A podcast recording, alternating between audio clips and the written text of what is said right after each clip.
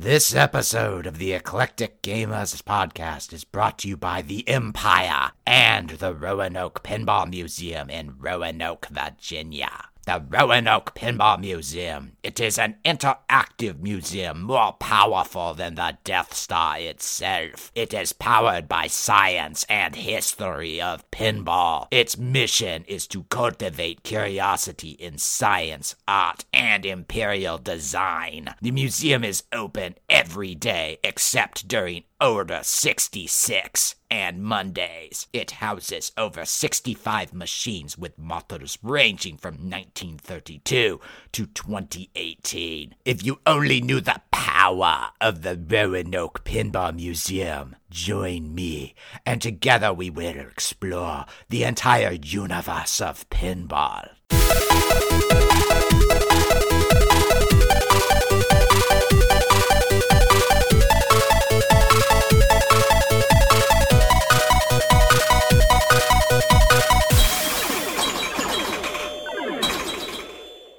Welcome to the Eclectic Gamers Podcast. Today is Sunday, uh, February 9th, Yeah.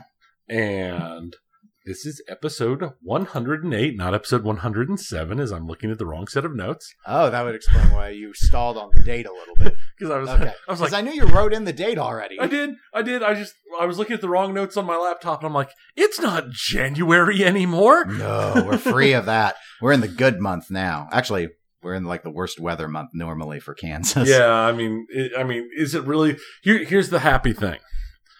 Happy.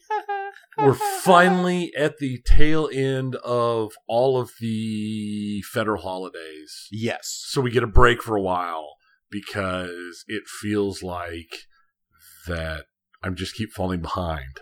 Yeah, do you so do you get President's Day? Yes. Okay. So, I don't think I do. see, because we got, because we get, we get eight holidays. Five of them are between November and February. Yes.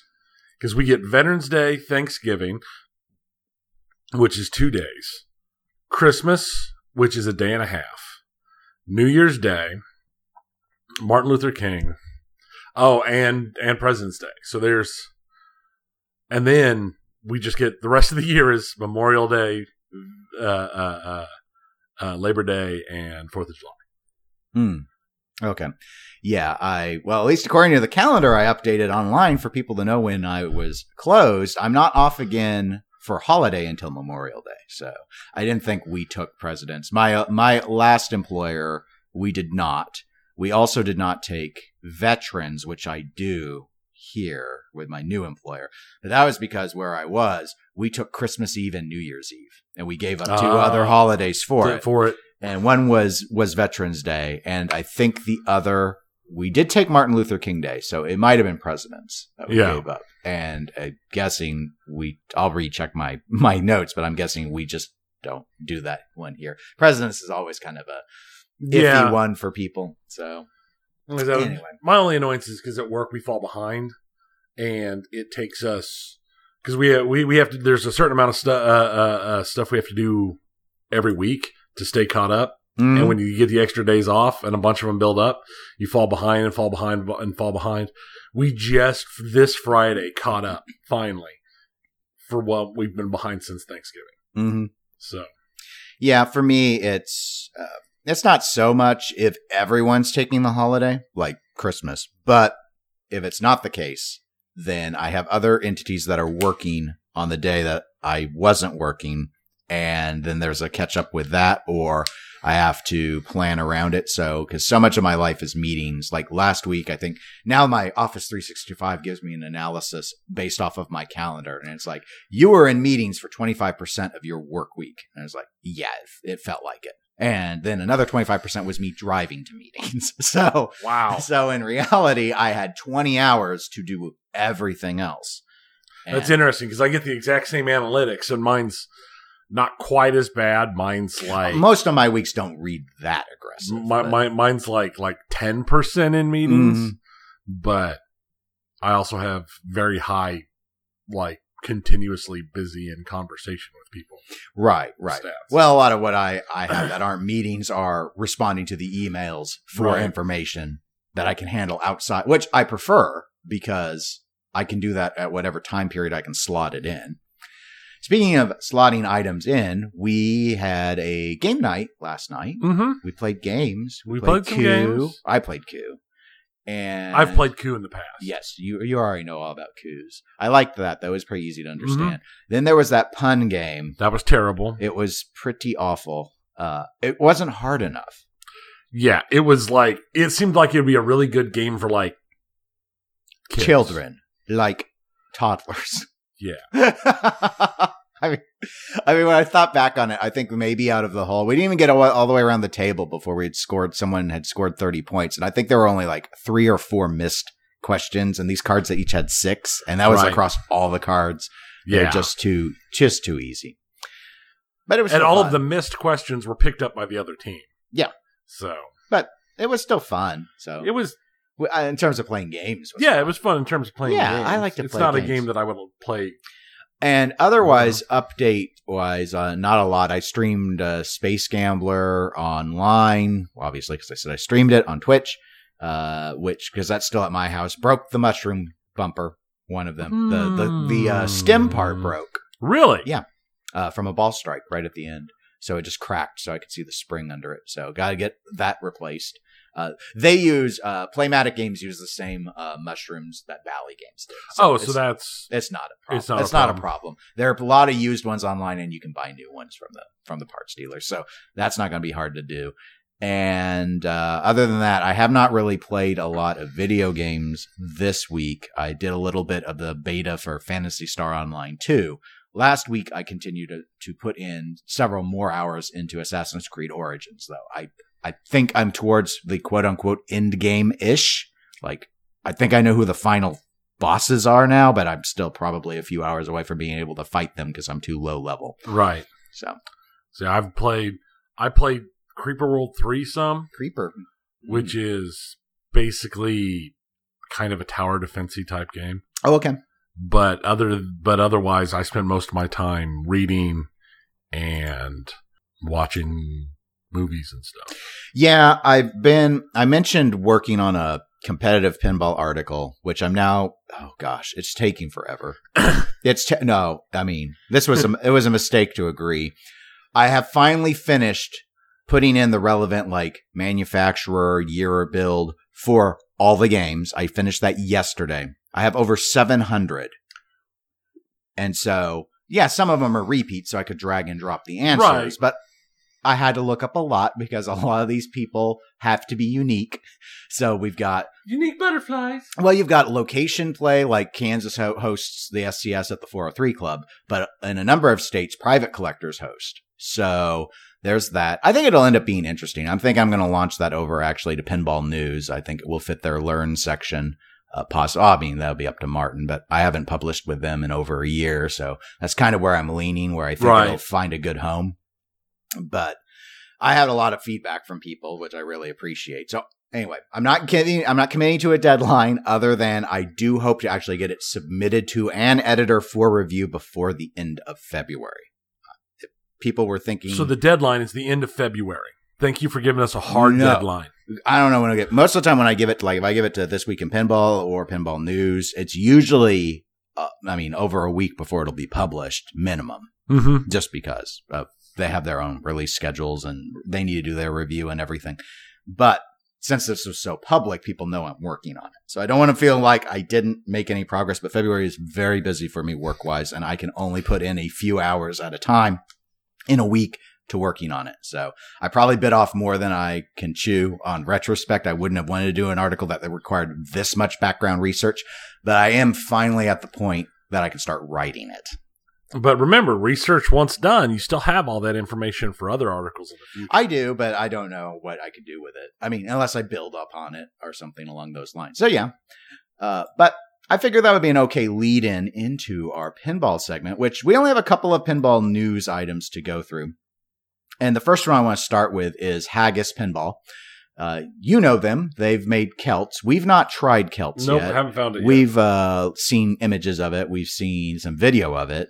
Uh, we discussed it a few episodes ago, uh, many few episodes ago. I mean, I'm thinking more like Let's three- go with three- several. several episodes ago, before episode 100. We Yes. discussed it. And we received, as I'm sure many did, a press release. I'm not going to read the entire press release, but I will quote the relevant portion to lead us into this segment. We set about designing a new method for playfield manufacture. The result of that is a new hybrid playfield comprised of a layer of birch plywood, a layer of specially coated acrylic, and a digitally printed cast substrate that is chemically and mechanically bonded to create a pinball playfield that will not dimple and not pool. We have also run a physical pinball endurance test on our new playfield, and as of today, it has over 750,000 plays with no signs of wear.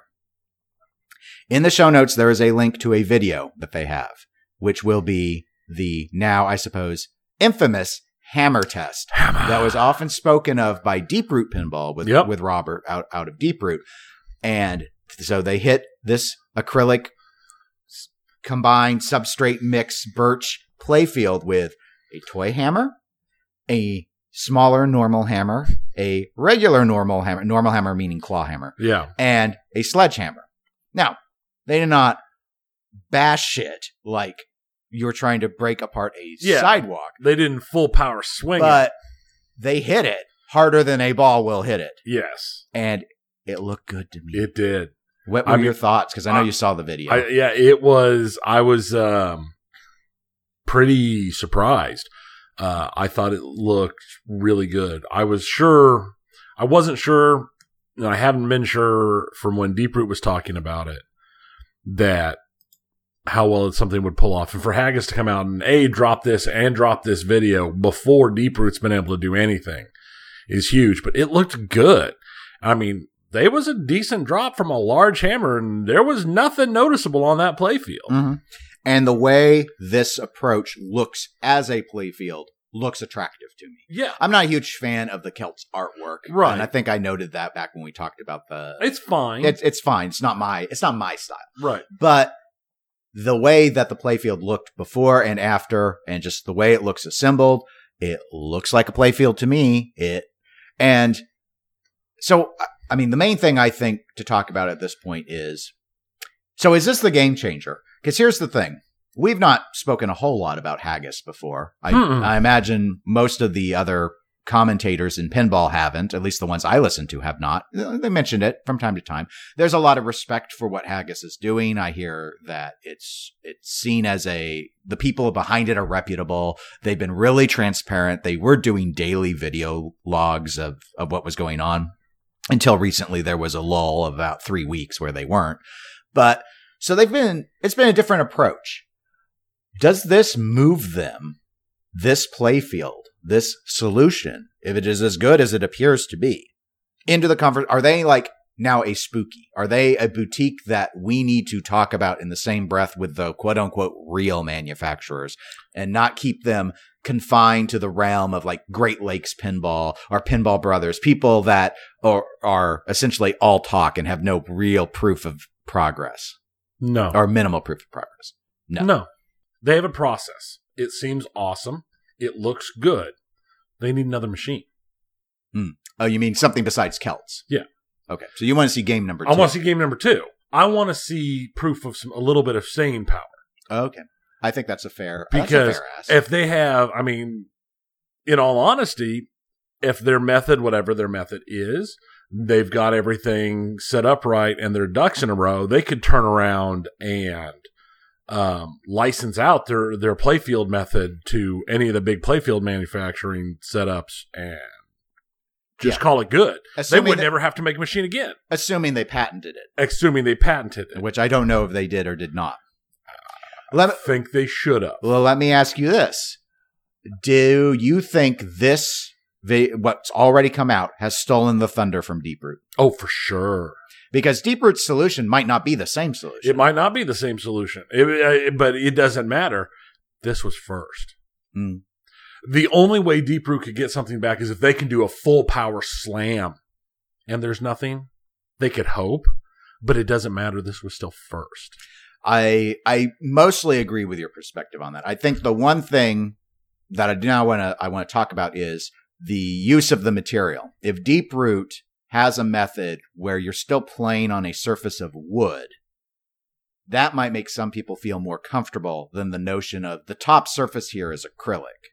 So, what are your thoughts? Because I and uh, I want to credit it was Loser Kid Pinball podcast I was listening to just a few days ago, and one of them was talking about that they were very I'm not going to use the right words, but but essentially that they were leery, skeptical because they are used to playing on a wood surface, and while you still have a wood play field, what will the ball's geometry, the physics, the spin, all of that how will that be when you're essentially on an acrylic surface? Will it not be pinball anymore? Was sort of the angle of not saying that it wouldn't be, but that was his question. For my part, I don't care.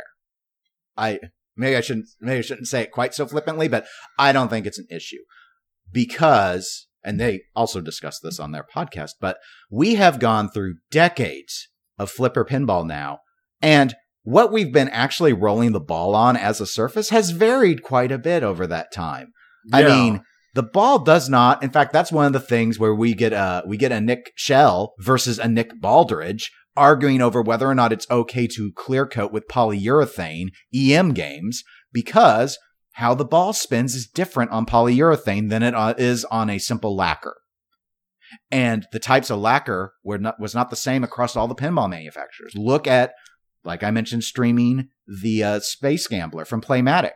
Whatever their lacquering coating approach was, was very different from the Americans, which is why the art looks so good on that game because they did a different approach.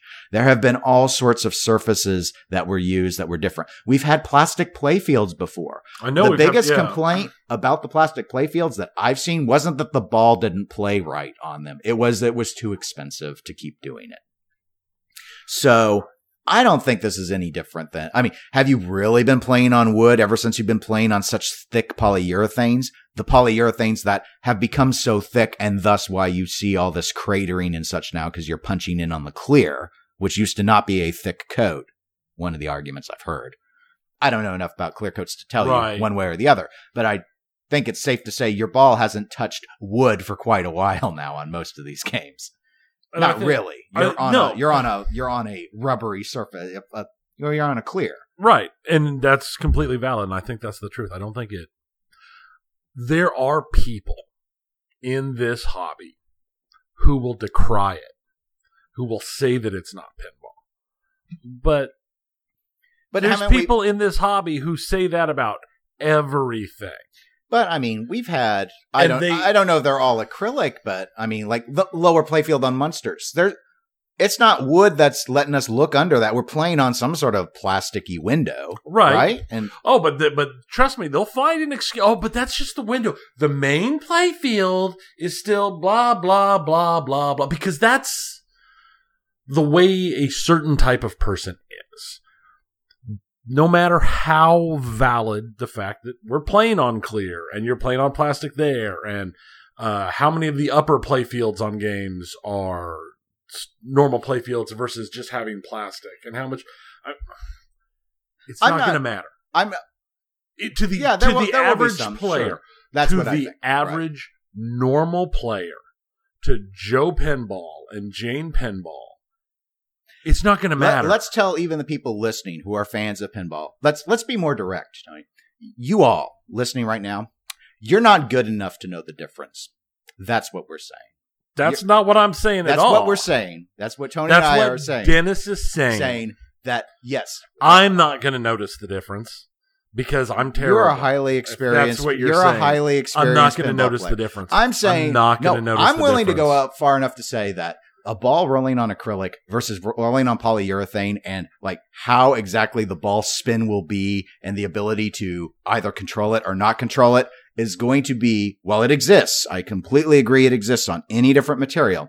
We are talking such subtleties Mhm. that people are not going to be able to properly like describe Right. to you the difference. This difference, I think, is going to be less than whether or not you're playing on super bands versus Titans. Oh, for sure. And so This is definitely going to be one of those things where the only people who can tell you that they can tell the difference are lying. See, and that's and that's the thing. There is a difference. I'm. Com- it's but it's not. We're not playing on sandpaper, so I don't. Right. It's not. It shouldn't be that we played on so many similar things to this before. Is why I'm saying it. Like Right. Elektra, it had the whole middle play field. Is I don't know if it was acrylic, but it's something acrylic esque. It's it's. Is it smooth? Does it hold up? Okay. There will be some subtlety. Yeah, there'll be some differences. Is it going to redefine pinball? It's not like you're all of a sudden playing on Mars and the gravity's different. This isn't the expanse. it's I mean- not. You're right. You're exactly right. That and that's the that's the element I'm I'm it's fair to be concerned, but I think we've already seen enough things like this in pinball Right. that I am in no way worried. The biggest risk would have been things like the screen on Munsters or how like the covers were on uh, Premier's Genesis or Bad Girls, where there might be a seam. But if this Right. is the entire play field, yeah. Or then that's not an issue. Right. So there's not going to be anything to catch it. There's not going Right. to be. It's not going to be noticeable. Because- you're, you're going to see because it. here's the thing we've been dealing with this for so i mean people aren't even thinking about how much like all the uh, especially on older games and how much how many different spots have mylar which actually changes the level Yeah. Lev- but if mylar's flat it doesn't really make that notable of a difference and this is going to be even less because it's all it's all even so But that's people why. are. There's still going to be people who do not accept sure it. sure just like people who are bad about the pinball protectors and they're like well it's not the same as playing well no it's not going to be identical to the but other than where the seams are at most of the people i've seen who play on pinball protectors say it feels like playing pinball Yeah. on The- the, the only difference there is they have another game without a protector they can compare it to but right. you won't have that here that's why you won't know you're not going to know I mean- it's not that you're stupid it's When- that this is that's how physics is you're just not going to know Yeah, when was the last time you talked to somebody who they're like, "Ah, I can't stand this specific machine. It's been refinished. I can tell. Or, oh, this is a late batch machine. This is after they changed the, uh, uh, the clear, uh, the, the, the clearers type. This is a Yeah. new style clear No. compared, Good- compared to the Right. early generation. The first 500 machines were on an old style clear and the last thousand were on this new No. style clear. I can tell this is a new only style. only in regards to quality that's it yeah. because that's been discussed a lot about oh well oh look here's this cool system 11 game oh well is it a diamond plate game or is it not which meant did it have polyurethane or did it not Right. but i've never that's been like that's all about where it's not been oh well i don't if it's not diamond plate the ball doesn't spin right come on guys I mean, come on I'm all, I'm not 100%. If I remember right, Knight Rider was a game with plastic playfield. If I remember right. i have no idea Um, at least I remember somebody telling me that. But I've played a fair amount of that game, and if that is a game with plastic playfield, it didn't shoot any different or seem any different than any other game. Let's see. Let's IPDB this. Yeah, I'm already there. They had an EM and a solid state version, um, but the summary on the solid state version does not say that that was the case. But uh, there, I know that Premier did a few, like uh, Victory. I think was uh, was one of the Vitrograph. That's what it was. Uh, so Victory which is an 1887 game that Premier made. Um, a lot of people may know it from the Pinball Arcade. I think it's a fun game. Uh, it was uh, the first game where they used a, a vitrograph. So it was a fully screened photorealistic mylar overlay that they put on top of the playfield rather than silk screening the wood. So you played on plastic mylar. And I've heard some people complain about like dealing with posts and stuff and fixing some of the things on on such games, but not about how the ball played on the game. So they did that. They did the same process on uh, Diamond Lady, which I have played, and it played like any other premier. We played it at Texas Pinball Festival. Uh, TX Sector, it used the same approach. Yeah. Again, I don't hear people complain that the ball doesn't play right on that sort of plastic.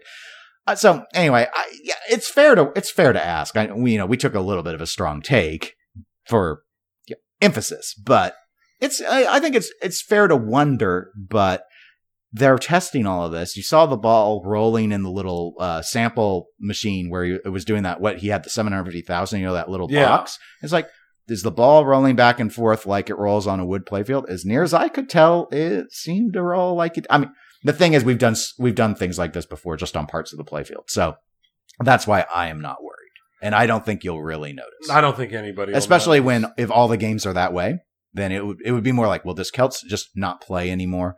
And again unless you're using a rough surface or something i think you can get away with a lot of different materials and they will have an impact on how things like ball spin and such happen. But you have to remember that pinball uh, often is moving at a pretty high speed There, so yeah, there were some plastic playfields in Knight Riders. do you know if you played one I don't know if I played one. I know somebody was telling me about them at TPF Mm. while I was playing a Knight Rider. I don't know if that was the one I played. Hmm. Some of them have it. And apparently there were some speakeasies that had it, okay i think i played one speakeasy but not all of them.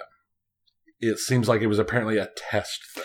Yes. Uh, and that I do, if I recall, the issue that came up again had nothing to do with the play. It was the costs were not conducive to actually going and switching the process and doing plastic. Right. It was just too expensive. So now, nowadays, maybe it wouldn't be. I don't know. But I, I mean, I'd say, I mean, my normal answer would be play it and find out for yourself whether or not you like how it plays or not. Uh, in term and whether or not you can identify is it the material or is it you just don't like the layout of Celts? Because that's the thing. But I think that they will, by their own testing of it, have a pretty good sense as to whether or not it still plays like quote unquote real pinball.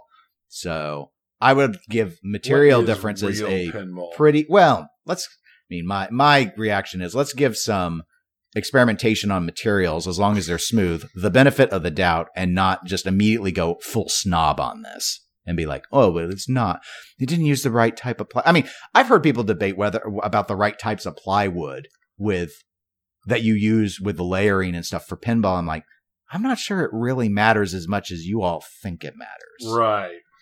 now, a fairer complaint that uh, our concern that I I believe I read somewhere was mechs, and since this is such a thinner piece of wood now, how much weight can it support before it would start to bow? And would that influence that would that influence how many things they could do on a future game? That's an interesting question. I don't know because I have no idea if you needed the full thickness of plywood to support what modern mechs are because I don't think they're very heavy. Is the acrylic that much weaker than wood?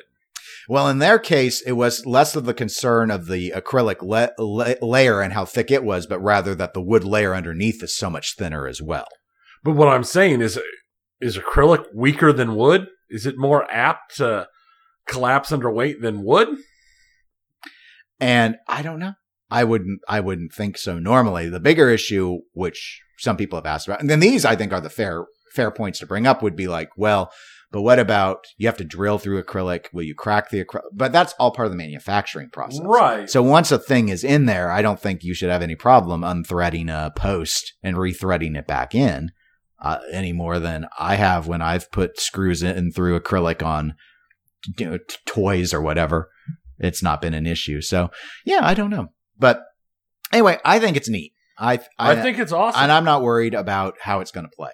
So I think this was an excellent strategy. I think it was smart for Haggis to send out press releases. I think this puts them on the radar as being innovative in a hobby that is desperately looking for innovation while also expressing constant concerns about all innovation. See the projector for Stranger Things, see putting screens in the playfield, see everything else. But nonetheless, pretty exciting. So, uh, next item that we have for pinball is Rick and Morty. So, and I see oh, my Oh, notes that I typed on the other computer didn't fully populate over here. I fixed the link though. We do have a link in the show notes for people to see the sneak preview of gameplay. It's about 15 minutes long, as I recall, over on YouTube. So that's what I wanted to note about it is we finally have seen some gameplay video. I don't know if you've had a chance, Tony, to see any of the gameplay video. I haven't. Okay. If the link's there, I can pull it up while we're in the background with no sound and watch. I Yes, have the, it this the- morning. the link is there. Um, in terms of my overall thoughts, I really like that they went with the pop bumper for the left slingshot.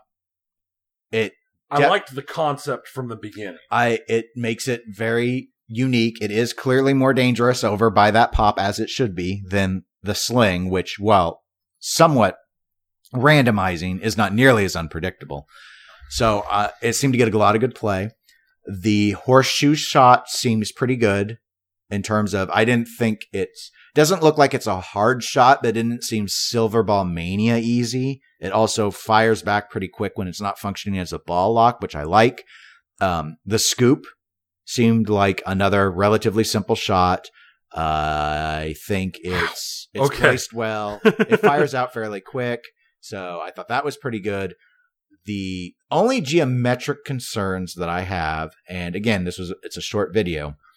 There were a lot of struggles to hit those two upper flipper shots Right. the inner, more top part of the flipper orbit around seems like it trickled back out a lot with due to a lack of momentum. So even when it was cleanly hit, it wasn't hit with enough force, which again, I worry about like if it was on location, if the flipper's a little mushy, does that become an impossible shot sort of thing? and I can see that. And the second orbit, I can't even recall. I watched the whole video, but I don't remember if anyone hit that lower upper flipper orbit at all. Not that I've seen So- yet, but so, oh man, is that left that left bumper is even more awesome Mhm. than so overall, uh, it looks fairly fairly challenging. The middle shots seem to be the safe shots actually, and it's the pop bumper that seems to put you in a lot of danger. Also, if you end up bricking on your ramp shots and such. yeah. Uh, the ramps themselves seemed fine. I, they didn't.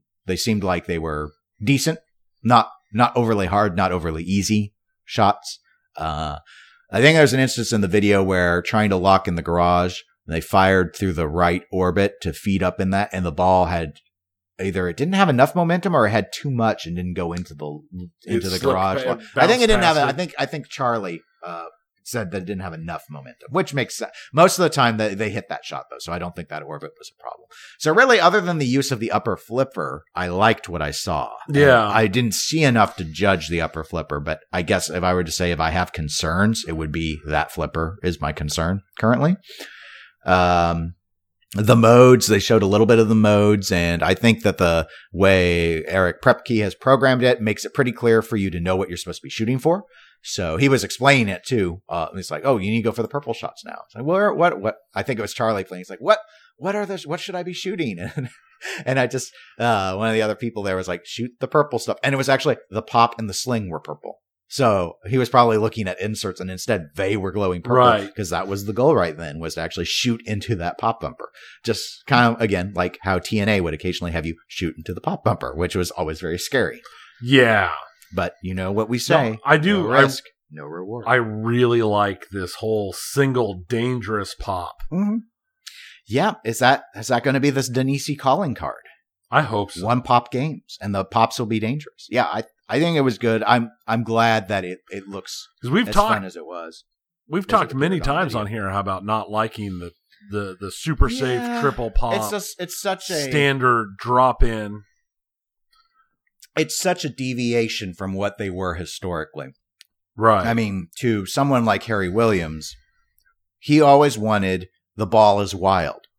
It can't be wild if it's safe. I don't care how much action you get. So, for example, Stern Star Trek. Those pop bumpers see a lot of play, but there's no danger from them. not at all. It's a, it's a super safe pop nest. So while I appreciate that you get a lot of action out of them versus like Stern Star Wars, where I feel like asking why'd you even put them in because it doesn't seem like you're in them ever. Uh, there's no danger. Now I don't want cheese danger either, like Avatar or Data East Jurassic Park, where the ball kind of just falls out, or Walking Dead even, where the ball, if you don't have it, you know, it just sort of falls right down the middle right. in a you know in a glide because of how the that's the feed. It wasn't like TNA where the ball where the pop bumper's like going down the middle because I'm making you go down the middle. Right. No, that's just because it's it, it feeds out poorly. Yes, yeah, it's just because of how the ball departs from the nest, which I don't care for that, but yeah, I it's just so anyway. I thought I thought we should note it now that give the give the link out because there's finally some gameplay, and I guess they were on the. It's uh, really weird to watch it at two times speed. Because that's what Yes. I've got it playing over here. Is at two times speed. It's not that dangerous. it's not, it's that not aggressive. That aggressive. But at, at two times speed, when the ball hits that left pop bumper, it just vanishes from the screen at two times speed. Yes. it's just gone. I don't even see it. It's, it's and gone. they do have it set so at least as long as it's activated if the i don't know if it's always active or not but they had it happen a few times if the pop bumper sends the ball straight down the middle immediately into the trough it gives you the ball back but if there's even a little bit of a delay it does not yeah. so they've tried to they didn't want it or at least there are certain instances where you can set it up so that it does not cheat you with a straight down the middle but because the sling won't sling straight down the middle But right. that pop bumper can. So, but still, I think I think it was smart. I like I like that that you know that deviation from the standardized lower layout Right. is a welcome breath of fresh air to me. I know other people that don't like that. They want your they want it standardized. They want Italian. I mean, this is still Italian, but they want an Italian bottom. They want a standardized lower layout. They want that all predictable. In fact, Steve Ritchie relies upon that. That's why he always keeps the same exact lower structure Right. because he know he wants it to be comfortable for people. Scott doesn't want you to be comfortable. Scott wants you to be afraid. Fear. Yeah, that's right. Fear's the mind killer. Mm, it's a little death. So, So- that would be a good pinball machine. And hey, with the new With uh, the new movie coming eventually, maybe- it might maybe. happen. maybe we can finally have Shai-Hulud multi-ball. Of course, we almost got it already. Have it already in in sort Oh, of rage. Yeah, sorry. Yes, I do. I do always call it the sandworm Shai-Hulud Yeah. when it comes out. it's Shia So that's really all I had for news in pinball. I so as such, since I knew it would be fairly light, I actually have loaded up twenty questions. No. Yeah, you didn't see it in the notes. It's a surprise. You have not played 20 questions since episode 101. Gosh. We last did it with Nick on episode 103. But you've had a lull. You've had a lull. You've had an LOL lull. So we're going to end your lull.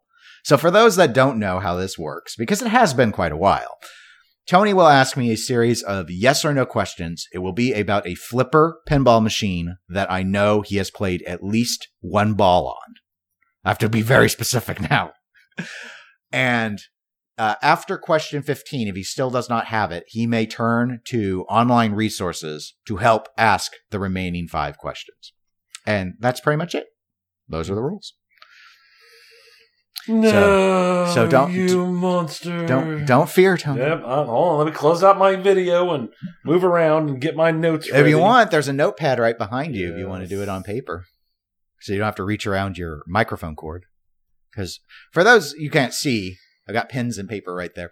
Uh, for those that can't see, which would be all of you because you're listening online, Tony has to have a booster seat for his microphone. So his microphone is way up high and it's kind of interfering with his access to the computer because he has to make enough space for the booster seat. Plus, keeping the computer away from the microphone, there's a little pro tip helps Yeah. with uh, preventing picking up the sounds of the fan from the computer into the background of the, your audio, which Yeah. is stinky. We don't like that. There were complaints because I sounded like I was in the bathroom.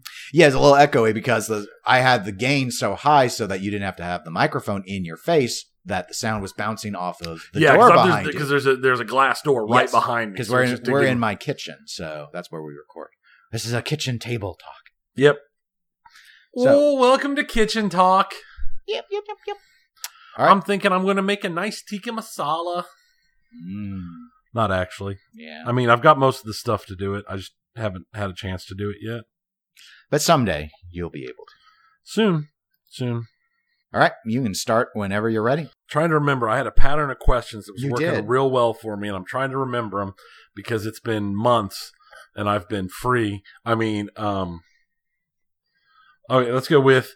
Is it from 1980 to 1989, including 1989?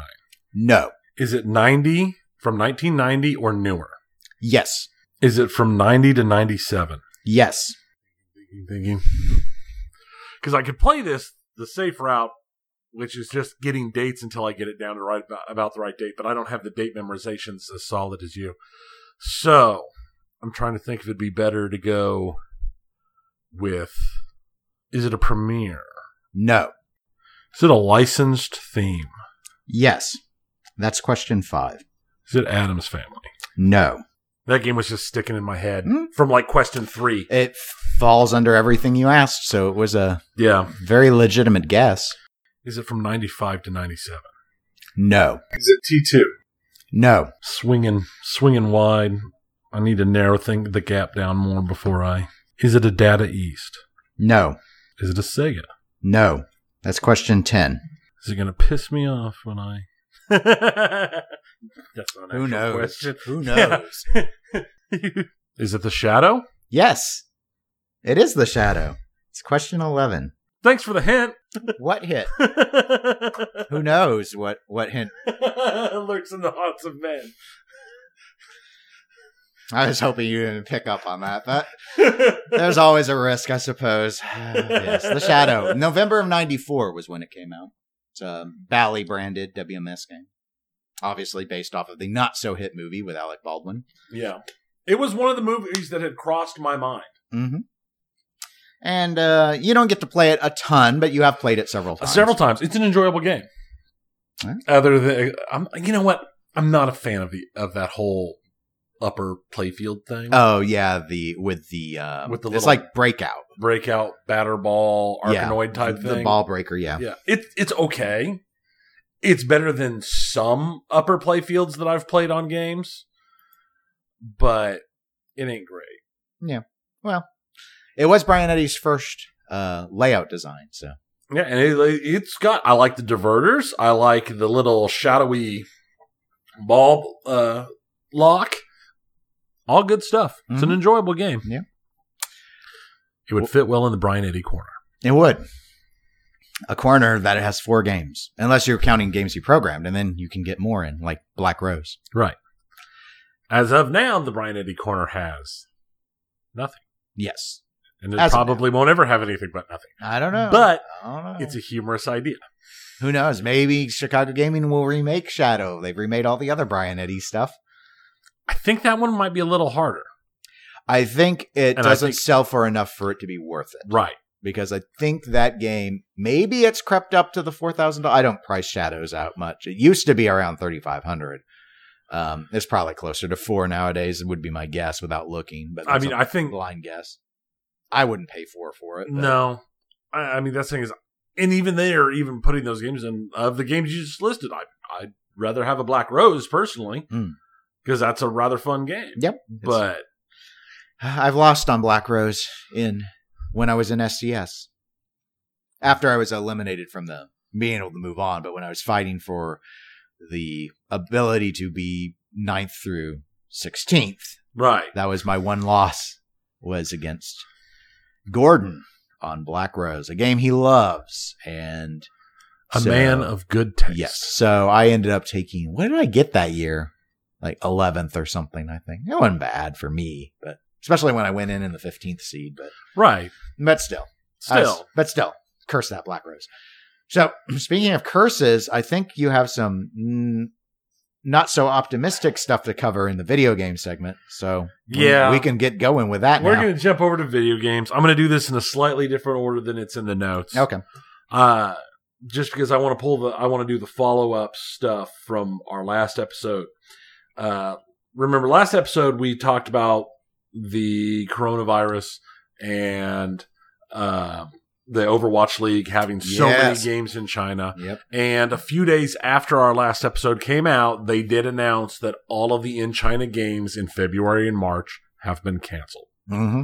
Uh, they have not announced when they are going to be moved to or when they're going to be played. That's to be announced in the future. But for now, they've all been canceled. So that's going to reduce the number of Overwatch um, to be watched for the next several weeks. Yes. Uh, like five of the se- of the first seven weeks, if I remember right. I mean, so are they not? Their their hope is to try and do those later in the years. The That's thinking, what it's versus like. saying, okay, well, you don't get to have your home games. We're going to host them remote. They might host them remote later in the year, but right now it sounds like their hope is to host them in China later in the year. Well, there. I mean, there's a huge audience in China that's really into Overwatch. Uh, they Right. some of the most passionate teams team fans, so I can see why they definitely want to Right. do it when they all can. of the Chinese home uh, stands sold out Mm. quickly when they went active. Yeah. Now, two of the Chinese teams for sure, uh, the Dragons and the Charge, are not currently in China. They have moved to South Korea okay, for safety. safety reasons. Um, the hunters are specifically staying in China, but they're working under very specific protective things Mhm. that they're And they're using, and they're in Chengdu. and they're in Chengdu. And I haven't heard about the Spark. I couldn't find anything on the Spark. I think I saw about Spark giving refunds to those that had bought their homestand tickets. Right, but I That's mean, all I've I've- seen. Yeah, but I haven't seen anything from the Hmm. team. Okay. Yeah, I haven't either. So uh, we'll see. But Overwatch League has started. Yep. Yesterday. We watched most of it, most but not all of it yesterday. Yep. The Um, New York homestand. Yep, the New York homestand and the Dallas. It looked uh, well attended. New York looked well attended. Dallas Yes. seemed pretty well attended. It was harder to tell. Dallas, I think, was a bigger facility. I mean, that could be it because it seemed like Dallas had a lot more areas that were far enough back from the crowd shots on the camera. I couldn't tell if there was a lot of people back Mm. there or a few people because it was kind of dark. Yes. but um, yeah, they seemed well attended, which Uh. isn't a surprise. The production. The production, I almost sent you a video this morning of one where uh, they superimposed and it was showing. Uh, I, I don't know what movie it was from, but uh, basically a woman like in a uh, in a habit, a nun habit. Mhm. Uh, but her face was the London Spitfire logo, and then behind her was another woman in like a black habit with the NYXL logo, and the one in the white is holding up a lantern, and she's like, "Hello, hello," and then I guess it's from a horror movie, and but uh, Jesus Groove Box, that's out it gets her. oh yeah, it's just oh man, their production. I don't know. I don't know if they're rusty because the league's been gone for months and months and months. six, seven months. Yeah. Or if they, you know, they're letting all of the other people they've they, they've released everybody else. Maybe they released all released all the production staff and they're training all new production staff. But yeah, the production was terrible. Yeah, and the my Cheez-Its, for those that uh, most of you won't know, what Right. happened was Cheez-Its is a big sponsor. Yeah. Currently, and that's fine. But they actually were running the ads with the games going. And you could hear the game audio, but you can't see anything because it's showing you a box of Cheez Its. There was an instance on the King's Row map between London and New York, which was the highlight game of the NYXL Homestead. Right. Because London is a former, well, not with the current players, but is a former world champion team. New York is seen as being in the top four every year. And there's a solid rivalry between the two. Yes. And there was a minute where you Yeah. couldn't see anything because the Cheez Its box was on the screen, full screen. Couldn't Mhm. see anything. And they did the same thing during uh, between match commentaries at one point when they were talking when when the when the um, uh, desk was talking and showing clips. Yep. It was just the Cheez It box on the screen the Yeah. whole time while they're talking. And so there's that. There were uh, there was some more to me more understandable, but uh, sluggish, bad uh, swapping from viewpoints, where all of a sudden you'd be looking like out a Symmetra turret, or right. or there'd be a delay and they'd switch to someone coming back from spawn instead of someone who was in the fight. You would have instances. Oh, they apparently the commentator desk is now just in LA, yes. and the green screen is not that good. Here's the thing. What do they need a green screen for? I I think they're trying to still look like the Blizzard Arena. The, the, it's a they could just put normal stuff up and just have a normal desk. A set. They could They do a could little set. a set and leave But it up and no, it'd be fine. Nope, green screen. That's how we Yeah, NA it- production. It, did. It did not look production. NA is for North American because in the world of Overwatch, the North American stuff is always the worst. It is. It is. It makes It's us look bad. I do not understand some of the choices that have been made. Uh, not just the the Cheez It Groove, also the the Coca Cola victory moment that as soon as a match ended, they just would cover the screen with Coca Cola victory moment. And you so, don't see a moment. so you don't see a moment. They don't Yeah. show a moment. It's just Yeah. a giant thing that says, "Here's the Coca Cola victory moment," and then when it and then the commentators are talking about other stuff. They're not talking about a gameplay. You're not showing you a clip of gameplay. It's just like, oh, we didn't get to watch the players shake hands because it's the victory moment. I mean, it was horrible. Yeah. The only thing uh, I will say that I did, I have appreciated, and I don't know if this, I assume this is because they shifted over to YouTube, but I'm not inundated with ads at every single Yes. break. And that's been nice. That's been very nice. I rather just have the timer up and not have to constantly hear because uh, uh, yeah they got their Overwatch ads, but then we were always getting hit with the regular Twitch ads. And like See, I here, wasn't. get the t- get the Terminator Two skin. Well, yeah, you were in the command I center, because I, because I paid for the command center. But I didn't. So I always had to get get the Terminator Two skin for Gears of War Five. Uh, no, I don't have Gears of War Five. Right. Gears Five, excuse me. I do now, but I didn't then. I didn't need no Terminator skin. But if you'd gotten it, you'd have it. And if you They had it, probably made more money off those Terminator skins than they did off of that new Terminator movie. probably. That's what they say. Worst performing Terminator movie ever. Even though I've That heard that is not the worst Terminator movie. that's what I've heard. I've heard it is much better Maybe I'll see it. someday. Genisys. I could not get through 15 minutes of Genisys. I looked away and then became confused. It- and then I I read about it and it was like, yes, apparently you can't ever look away on Genisys because you'll miss all the hops of what's going on. Yeah. And I was like, okay, well, I don't want to think on a Terminator movie. What do you think this is? The Godfather? You've got to be kidding me. Yeah. It's bad. So But it's interesting you brought up. Wow, I probably blew that out with that really loud But That was that, Maybe. it is pretty strong in my, in That's my a waveform. real strong spike right there. Uh, it's funny that you brought up Gears because the announcement was made that Rod Fergusson, studio head for the Gears of War franchise, has left. Mm, yes. He has joined Blizzard Mm. to take over the Diablo franchise.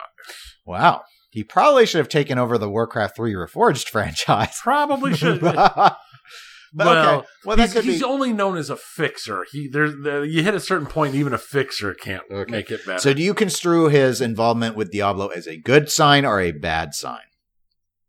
I see it as a good sign.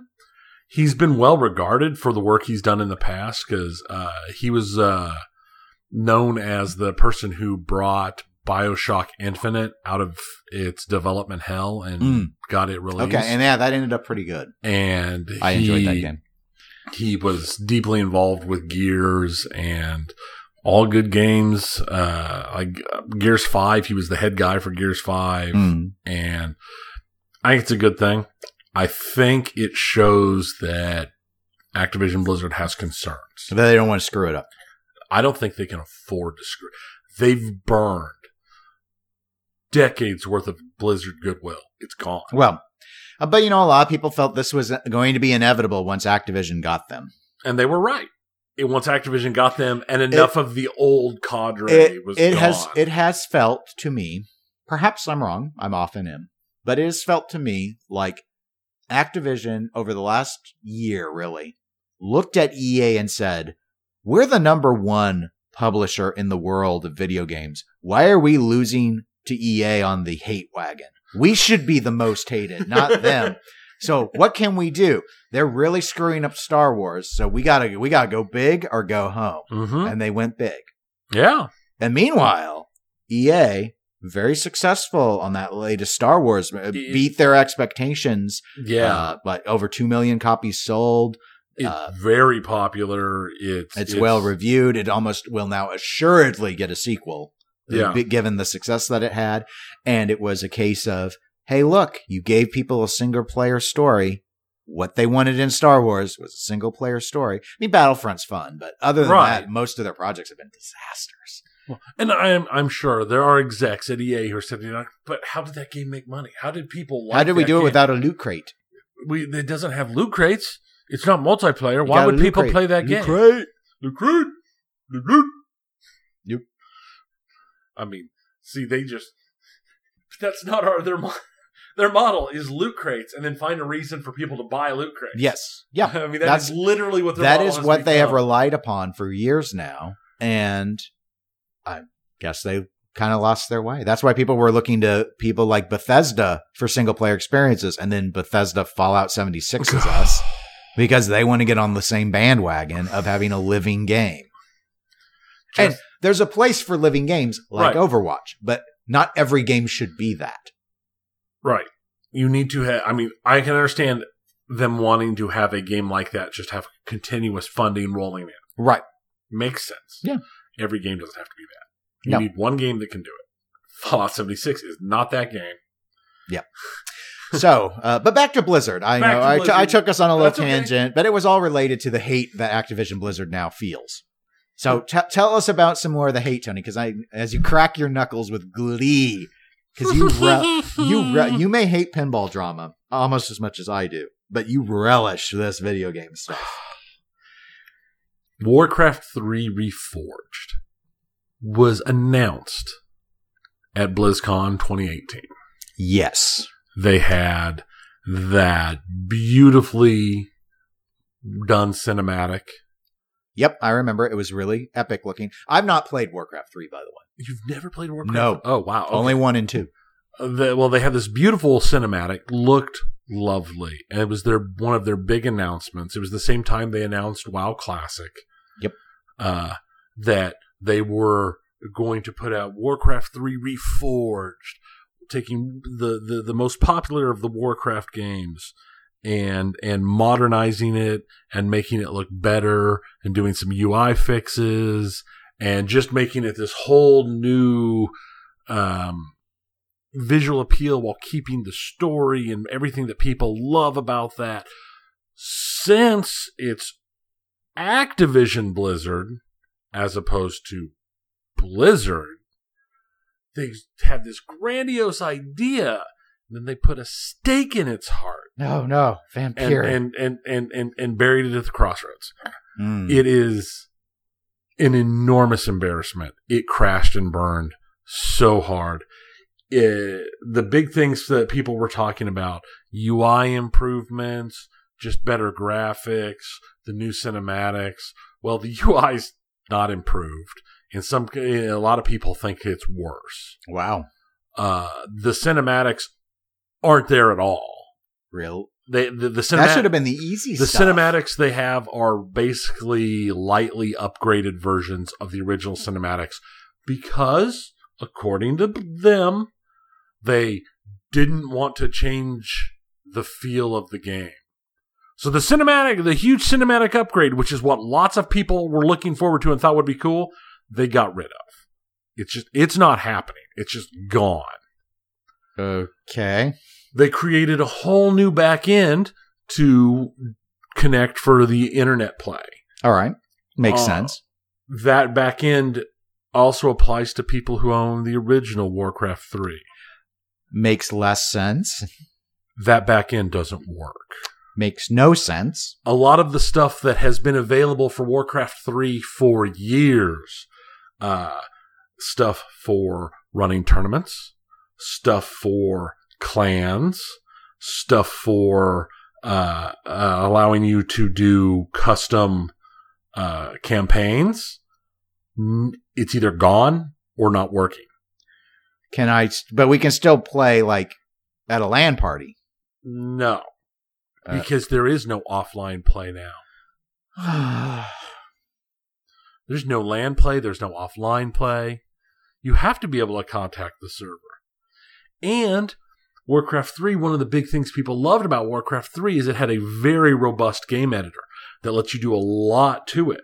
That's where Dota came from. Mm, yes, right. Dota was a mod that was created using that engine. And back back in the day when I mentioned I played the first two Warcrafts, I used to use Warcraft 2's game editor and make custom campaign games for us to play against hardest tuned AI Right. systems. That was my thing. yeah. So, how's that work now? Well, it's still there. Oh, good. But anything you do on it is owned by Blizzard. And they can delete it or keep it or sell it or make money off of it or do whatever they want to it. Mm, This is their response to the Dota problem. that's right, because Dota isn't theirs. Dota's not theirs because the people who did Dota in the game engine for Warcraft 3 were hired by Valve and they made Dota 2 completely separate. Right. That's why, And Blizzard has their own knockoff version that they had to come out with later. right, which is Heroes of The the Heroes Storm, of the Storm, yeah. which guess what isn't as popular as Dota 2 or League of Legends. You're right. Nope. It's the distant third. Yeah. So, um, it has just turned into this giant mess. They have said that they are releasing patches, and there are patches on the way. Uh, the first patch coming out is over two gig. Mm. That's supposed to repair some of the stuff. It's supposed to give back clan support and some of those things that have been in for years and is gone. But a lot of the other stuff is still, it's, who knows? Why'd it come out like this? Because honestly, they rushed it out. That they needed to? Or what? I mean, I don't. I mean, I think the I fact that it was an 18 I mean, it's like a remaster, so that's what confuses me. Right. I don't understand how you screw up a remaster. I mean, the game is buggy. Uh, it's got video hitches. It crashes. Uh, you cannot load into custom um, campaigns from the normal any of the normal loading screens. There's a way to do it, but you have to do some really wonky go into the game editor and and and launch into it type stuff. It's it wasn't play tested enough. That's what most of this is, is it wasn't play tested enough, and I don't think they know what the people wanted. And the problem is, is they destroyed people who were playing Warcraft 3 still, which was a still fairly popular game because they destroyed Warcraft 3's back end and put it on top of this one. Right. So they stepped in it. They stepped in it. They fell in the mud. It is one of those things that has been an issue. Uh, they have, we've talked in the past multiple times about this new thing that's apparently so popular of review bombing games. Yes. On Metacritic, Warcraft 3 Reforged is the lowest ranked game of all time. Hmm. Its current ranking is 0.5. But in this case, do you think that this sort of review bombing is fair because it is about the game? Whereas a lot of times when we've talked about review bombing, it was, oh, I don't like that you put it on the Epic store, so I'm going to say your game is bad. Right. Whereas it does, to me, from what you've summarized, sound like Warcraft 3 Reforged is just bad. It is bad. It is just and you bad. don't want to give it a good review if it's bad. Right. And I think in this case, the review bombing would be considered fair. Okay. I'm not against it because again, it's not like oh, I'm review bombing you because you're Right, on the right. Epic Game Store, or I'm review bombing Right. you because Well, because I don't like li- your those politics, are lies. or I'm You- review bombing you because because that's disingenuous. If you're saying that the game, the review is about the game, and Mm-hmm. you disagree with its person or how it was released, or but that's not about the game to me. right. But this, And I agree with you. all of the stuff you've highlighted is about. You haven't, you didn't say anything here about like how it was launched and complained about how oh well they put it out on BattleNet and I didn't like that. you didn't mention that. Right. No. And in their defense, I, I have a hard time saying it. I think it's because it's the only good way to do it is that they have announced that they are changing their normal requirements for uh, getting refunds. Yes, I read that as well. because normally with their requirements for getting a refund is it's time locked based upon how much time you've played the game and when your first time on the game was. If you've put too much time on the game, they won't issue a refund. If you've done, you know, if it's been too long since you installed the game, you don't get a refund. right. right. Stuff like that. Uh, they have changed that and they are making it official that you can get refunds for this game just period. A lot of people pre-ordered because how could they screw up a remaster of what was already a great game? Mm. Right.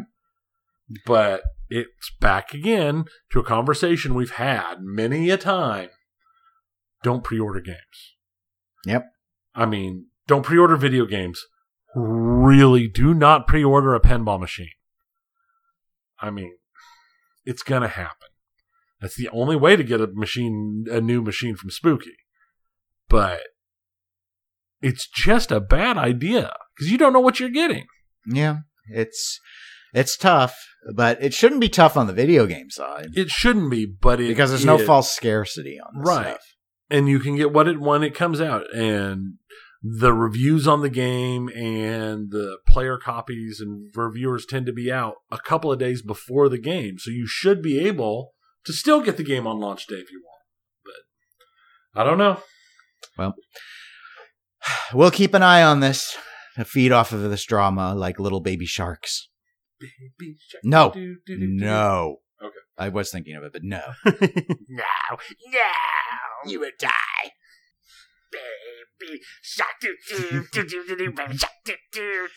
I am the ocean. I am Daddy Shark. oh daddy shark oh, God. Daddy Shark, you're breaking my heart.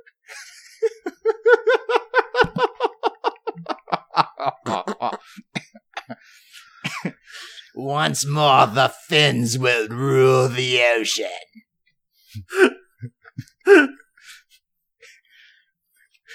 that's a good spot i think i think i think, I think we're good there okay.